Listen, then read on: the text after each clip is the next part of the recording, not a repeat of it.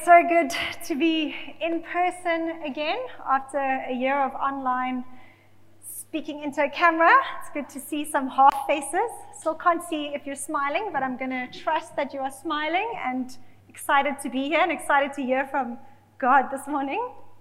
Okay, this morning I really, I, I do feel like God has put almost like a burden on me to share with you, and I am hoping and trusting that God is going to leave you with something today. So it's not so much information that I want you to get, it's, it's more heart that I'm wanting to bring across to you. And so I just want to pray that God would do that for us this morning.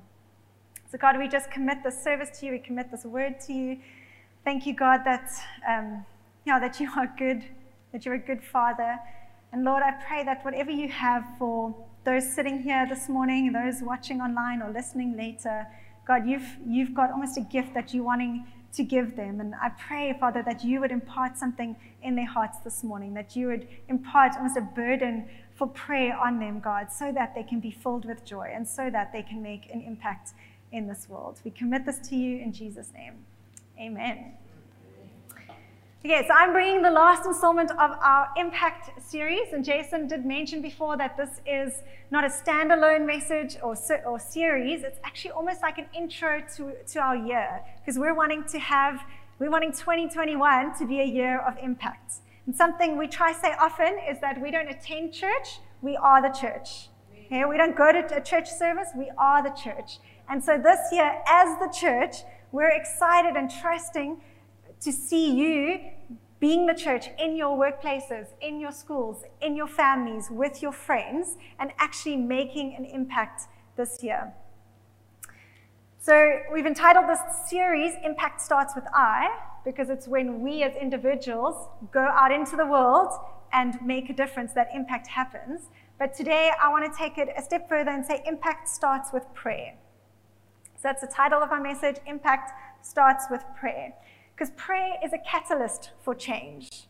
Okay? Prayer causes things to change in people, causes situations or people to be impacted for the good. And so, in preparing this, I was reading through a bunch of articles and just looking into the history of revival and um, in the world and, and where you know different revivals that started. And the one article I read was headed "Revival Born in a Prayer Meeting," and it was the story of the Fulton Street prayer meeting. And so um, it was in the early 1850s, 1857, 1858, and industry had just taken all over um, and it was booming. And so people were actually moving away from the metropolitans into um, more suburb, suburban areas. And it was the first time that people had to commute um, into their workplaces. And so churches had always been in the metropolitans, but now, because people weren't living there, church had actually started church attendance was down quite massively. Um, and people, you know, because people had to travel. So either the churches had to move to the suburbs, move their buildings, get new buildings, or they had to reach out to um, the immigrants that were living in those areas now.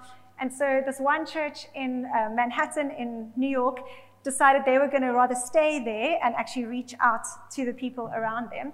And there was this guy, Jeremiah Lanphier. He was actually a businessman that had just left his trade and joined the church. And this was now his first assignment. He had to go from door to door, getting people to come back to church, inviting families. And it was really slow. Maybe he had one or two families that came.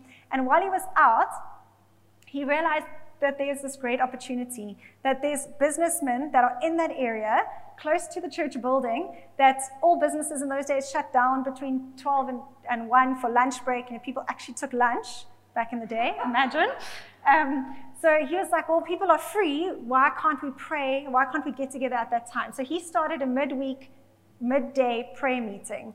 And so he made pamphlets and he handed them out everywhere and he invited businessmen to come and pray during their lunch break once a week on a Wednesday at noon. And the beginning was a bit slow. The first day he had six people come and they prayed together and they thought, okay, yeah, let's do this next week again. Next week they had 14 people. They prayed together and they met again. The next week they had 20 people. The next week they had 40 people. And then America actually experienced this great panic where banks started going down and people became desperate for God. And so within a few weeks, this prayer meeting had 3,000 people coming that they had to take over the entire building, create way more space, and they actually changed the prayer meeting to a daily prayer meeting. So they started praying every day at noon, and they had thousands, like 3,000 people at a time coming to this prayer meeting that they eventually had to actually put up signs saying, only pray for five minutes. You guys are only allowed five minutes. Please respect everyone's time. Everyone wants to have a turn. Like you pray, you leave, the next person comes in because there wasn't enough space to accommodate the need. And people were getting saved left, right, and center. Okay, this prayer meeting eventually spread throughout the entire um, states, through, through to the different states, people started hearing, wow, like prayer is working, like something's happening there. I need to start a prayer meeting. And other people started prayer meetings that then also grew to thousands and thousands of people. And eventually, it's estimated that over a million people gave their life to Jesus throughout that year. Okay, over a million people in a population of 35 million, over a million people came to know Jesus and experienced his freedom because of a prayer meeting. Okay, that's the power of prayer.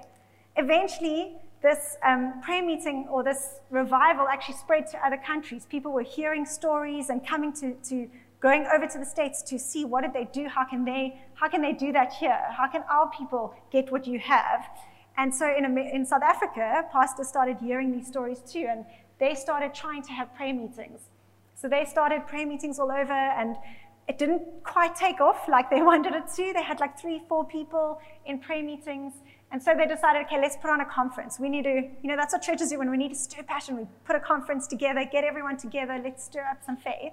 And they actually got um, some people from the States that were actually present there and shared firsthand testimonies of what God had done or what God was doing in people's lives in America.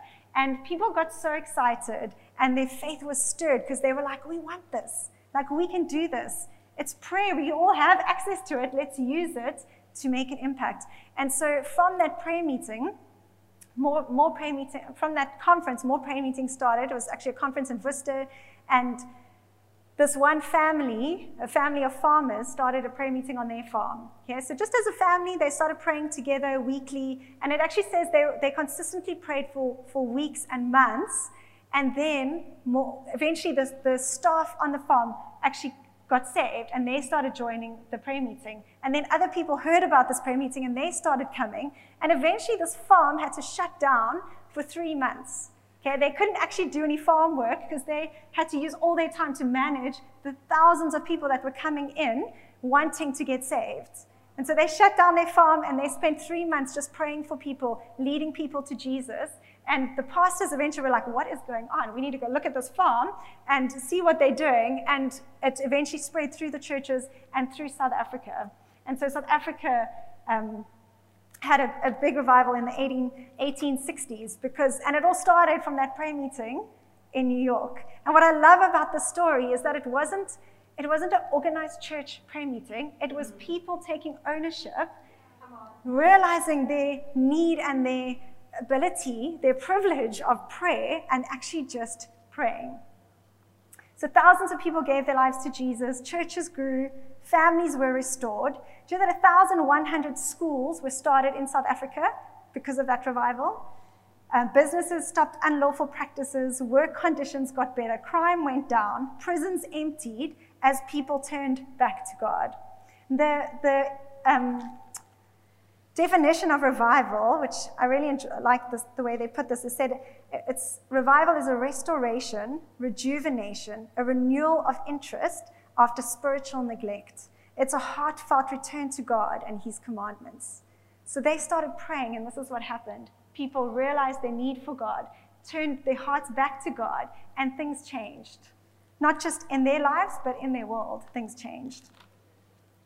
So imagine the impact on the world if every believer aspired to a life of prayer. Imagine, imagine what our schools could look like, what our um, varsities could look like, what our workplaces could look like, what our families could look like. Imagine what our marriages could look like if we all aspired to a life of prayer. And so that brings me to my first point today, which is mountains move when Christians pray.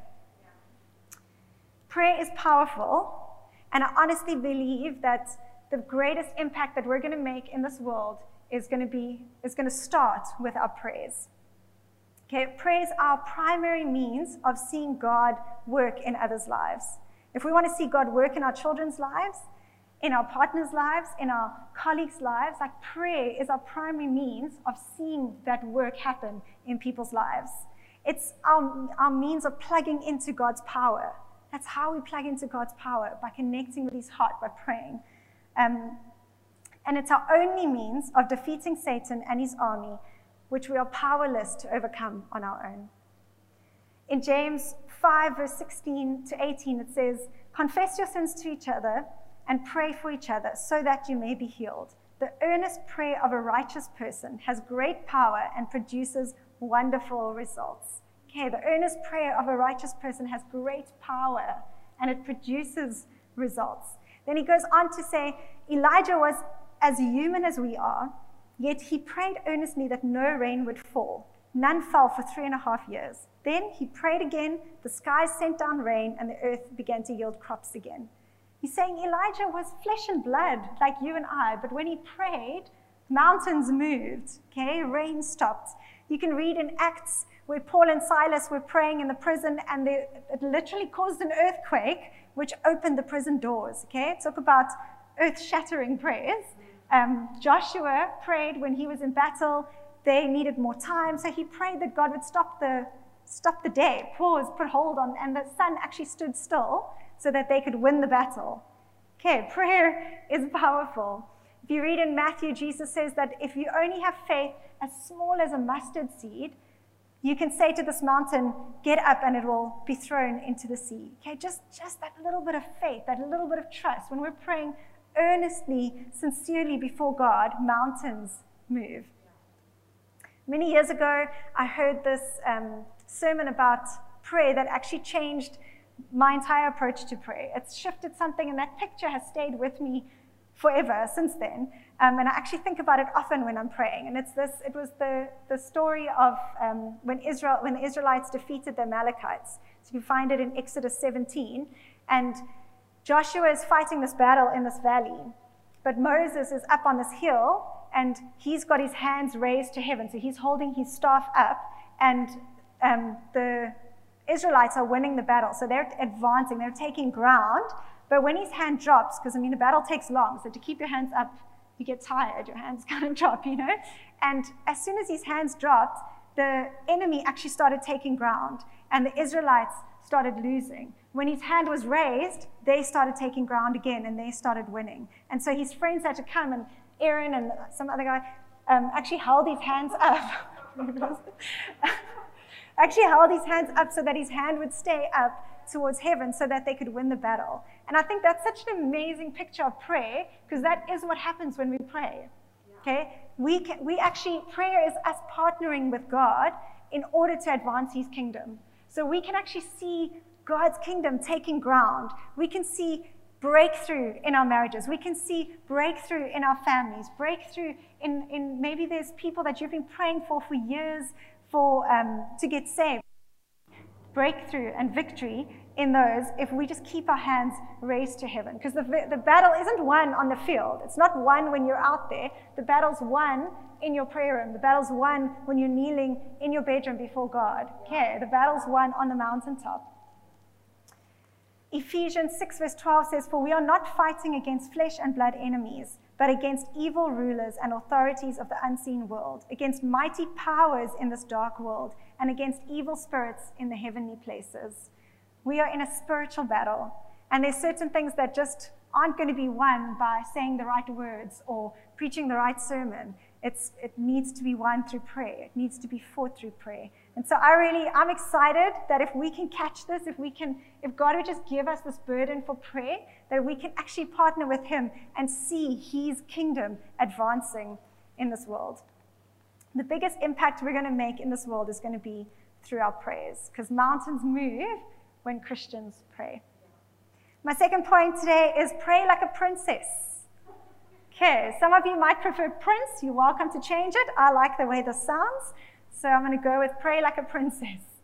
Okay, when we pray, we're actually approaching the King of Kings, the Lord of Lords. We're approaching the creator of the universe, the Almighty. And so our approach to God matters. And we might think because he's this mighty, powerful God that we need to, you know, we might approach him thinking like, oh God, I, I just, I don't want to disturb you. I know you're really busy with running the world and stuff, but, you know, I, I have this thing I want to pray for. Like, that, that's not the approach that we have to take. And I'm going to show you why. Because in Hebrews 10, verse 19 to 25, it says, And so, dear brothers and sisters, we can boldly enter heaven's most holy place because of the blood of Jesus. By his death, Jesus opened a new and life giving way through the curtain into the most holy place. And since we have a great high priest who rules over God's house, let us go right into the presence of God with sincere hearts, fully trusting Him. For our guilty consciences have been sprinkled with Christ's blood to make us clean, and our bodies have been washed pure. You see, before Jesus died, God's presence was in the Ark of the Covenant. So it was this little box, and God had allowed his presence to fall on that, and they had put that in the temple in the most holy of holies. And there should be a picture that is going to come up this service. there we go. Okay. Um, so you can see behind those curtains is that Ark of the Covenant, and that's where God's presence were. And there were these massive, thick, heavy curtains um, protecting the people from God's presence because they weren't allowed to enter. Okay, because of sin, they weren't allowed to enter that place. Only the high priest was allowed to enter once a year on the Day of Atonement, but only after doing a whole bunch of rituals and there was lots of blood going around. It's, you can read Leviticus if you want. Exodus. Yes, Exodus. Um, and he could only enter once a year. And there's actually stories of them tying ropes around. We don't know if that's really true, but tying a rope around his ankle just in case he doesn't make it out, so they can actually pull his body out. Um, that's, that was the only way that the Israelites were able to, to experience God was through this high priest once a year in this, this, this presence of God. But when Jesus died, he changed all of that. Do you know that the day he died, the moment he died, that curtain, um, in that, that curtain that was covering or, or the, the presence of God actually ripped in two. So it ripped from top to bottom, and it was God saying, like, I've, I've changed it. Like, it's you are now able to enter into my presence because of Jesus. Oh, sorry. I think that's amazing. Don't you guys think that's amazing? Like, I think sometimes we don't even realize what Jesus actually did for us. Like, it's huge. We have, we actually have access to God's presence through Jesus. And in John 16, and I, I, love these verses. If you guys want to read something, if you're not reading something in the Bible, go read John 16 and John 17. It's really such a, I feel like it's almost an insight into Jesus' heart because it's, you see him praying and you see him speaking, you actually can see his heart through it. And in, so he's just about to be arrested. Um, he knows what's coming, and he's trying to explain to his disciples what to expect. But obviously, they have no clue, okay? So he's trying to, he's saying to them, like, you're to mourn, like, it's to be sad. You're to have this period of mourning, but you're to find joy, okay? You're to, you're to find joy again. And he says to them, at that time, you won't need to ask me for anything. I tell you the truth, you will ask the Father directly, and he will grant your request because you use my name. You haven't done this before. Ask using my name, and you will receive, and you will have abundant joy. I can almost see Jesus getting so excited. He's like, guys, you have no idea what's coming. Like, you haven't experienced this before. It's, you've had to be separated, you've had to go through people. Now, everything is going to change. When I, when I die, you're actually going to be able to ask the Father directly. You can use my name. You, can, you will be covered through me. You will have access to your Father, and He will grant you your request. So we can boldly come before Jesus. I mean, before God, okay? We can pray like a princess or a prince because we are God's children. We can approach God's throne like his children, pr- approaching a father. We don't have to be fearful, okay? There's a holy reverence, fear, but we don't have to fear. We don't have to feel like we're interrupting. Okay, God wants to hear our requests. God is waiting for us to enter into his presence. He ripped that curtain he was saying, I want you to enter my presence. I want you to be close to me. And now we are actually God's temple. So we actually carry his presence with us. So we can pray anytime, anywhere. God is with us. He's waiting. He's going to hear our prayers. So we can pray like a princess. Okay, my third point is use God's word to pray his will. Okay, prayer isn't about getting God to do our will on earth. Prayer is about partnering with God to see his will accomplished on earth. And in Matthew 6, you'll see that Jesus actually gives us a model of how to pray. And he says, Pray like this Our Father in heaven, may your name be kept holy. May your kingdom come soon. May your will be done on earth as it is in heaven. Now, he doesn't want us to just recite those words every day. He's saying, here's a template of how you can pray. Here's the heart behind prayer. Pray with this heart. And his heart in this is, is praying for God's name to be seen, God's name to be made holy, to be kept holy in the world, for God's kingdom to come. He wants us to pray for God's kingdom to advance, for God's will to be done as on, in, on earth as it is in heaven. And in 1 John 5, verse 14 to 15, it says, And this is the confidence that we have toward him, that if we ask anything according to his will, he hears us.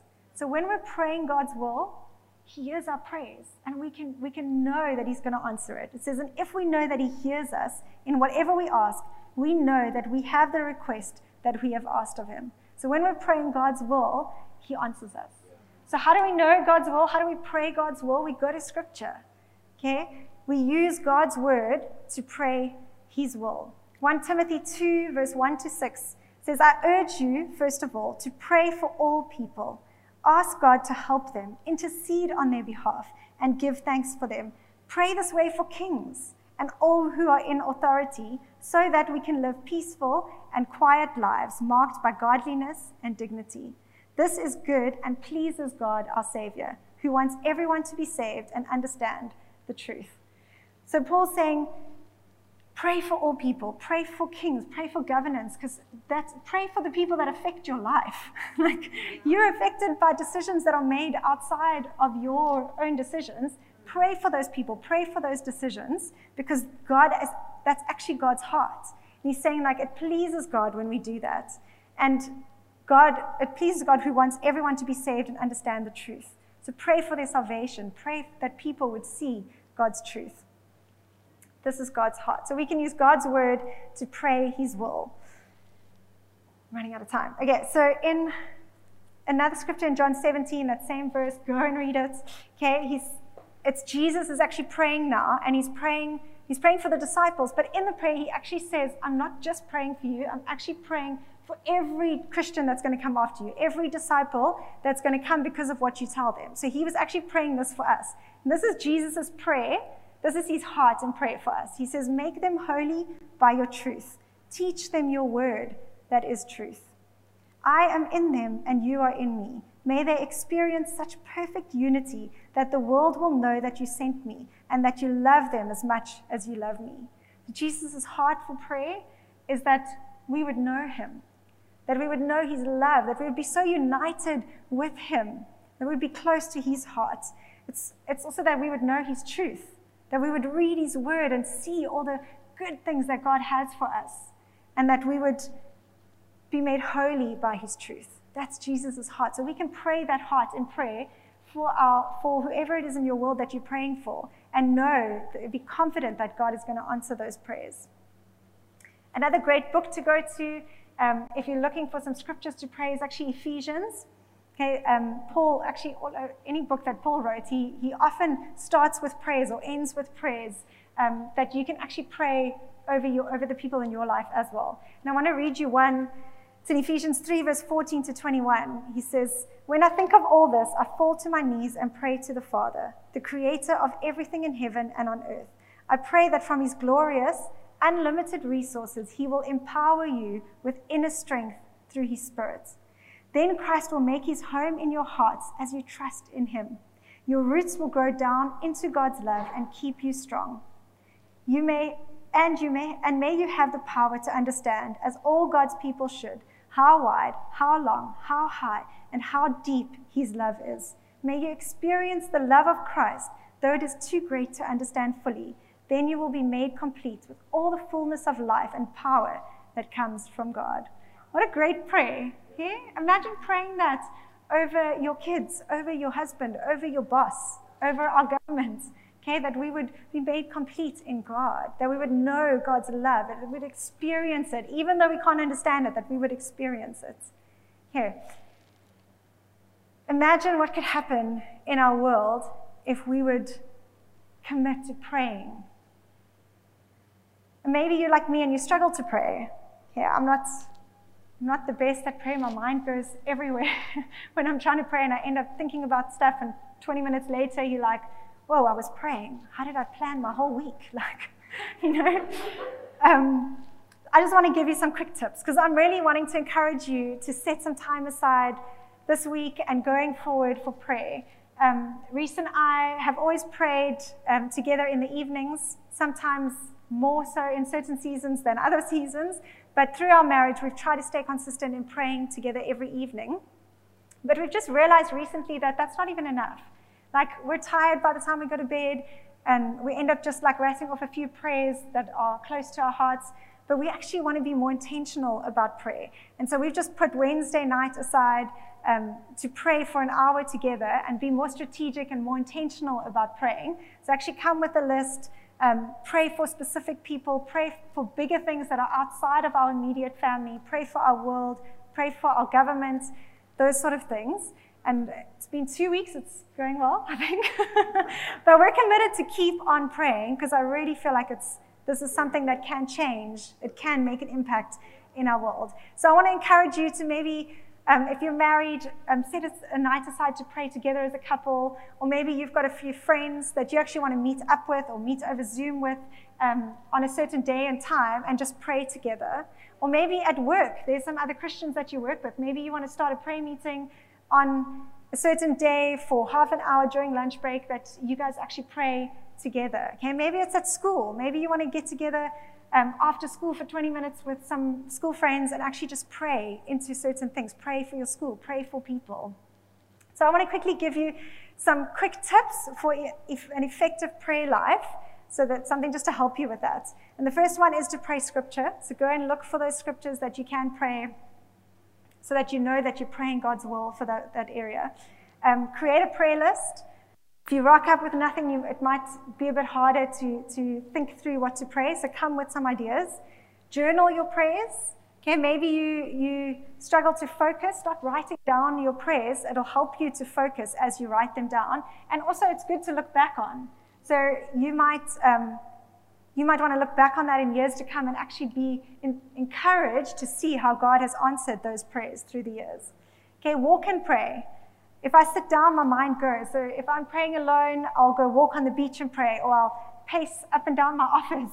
Um, so if you struggle to focus, just start walking, okay? You don't have to sit and there's no posture, physical posture, okay? We come boldly and we can just pray. Spend a few minutes in silence. Um, this will help you to actually hear God's heart. Maybe there's a person He wants to lay on your heart. Maybe there's a situation He wants you to pray into. Okay, ask God and then sit and listen for a few minutes. Declare God's promises. There's some great promises in Scripture that you can pray over. Make sure you're reading it in context and you know what the deal is, but you can pray those, those promises over you and your kids and your family. Um, pray in tongues. Okay, sometimes God will lay a person on your heart and you don't know what's happening, you don't know their situation, but you can just pray. You can allow the Spirit to pray for them, and God will answer that. And then lastly, just keep praying. Be consistent in your prayers. Sometimes we get despondent because we don't actually see things happening, but God's got a plan and He's aligning things. You know, we sang that song, even when we don't see it, God's moving. You don't know what God's doing through your prayers that you can't see yet. But I promise you, if you just keep praying, you're going to have victory in that area. You're going to see breakthrough. You're going to see that family member come back to God. Just keep praying. So I want to end off just by praying for you guys, and I actually want to pray some of that prayer that um, from Ephesians 3 over you. So I want to encourage you just to even stand up if you don't mind now, and if you want to receive this, if you want, if you, and if you want to be, if you want God to give you that gift of a, uh, almost like a burden to pray, if you want God to encourage you, inspire you more towards prayer, if you want God to use you in your life through prayer, you can just raise your hands, even at home, if you just want to lift your hands up or just sit with your head bowed or yeah, let's just close our eyes and let's let's pray. God, firstly, I just want to thank you for the incredible privilege of being able to come into your presence. God, thank you for ripping that curtain in half and making a way through Jesus for us to have access to your presence. Thank you, God, that you love us, that it's not just about using us to accomplish things, you actually care deeply for each and every single person here. So, God, I just want to pray for every person present and every person watching or listening to this.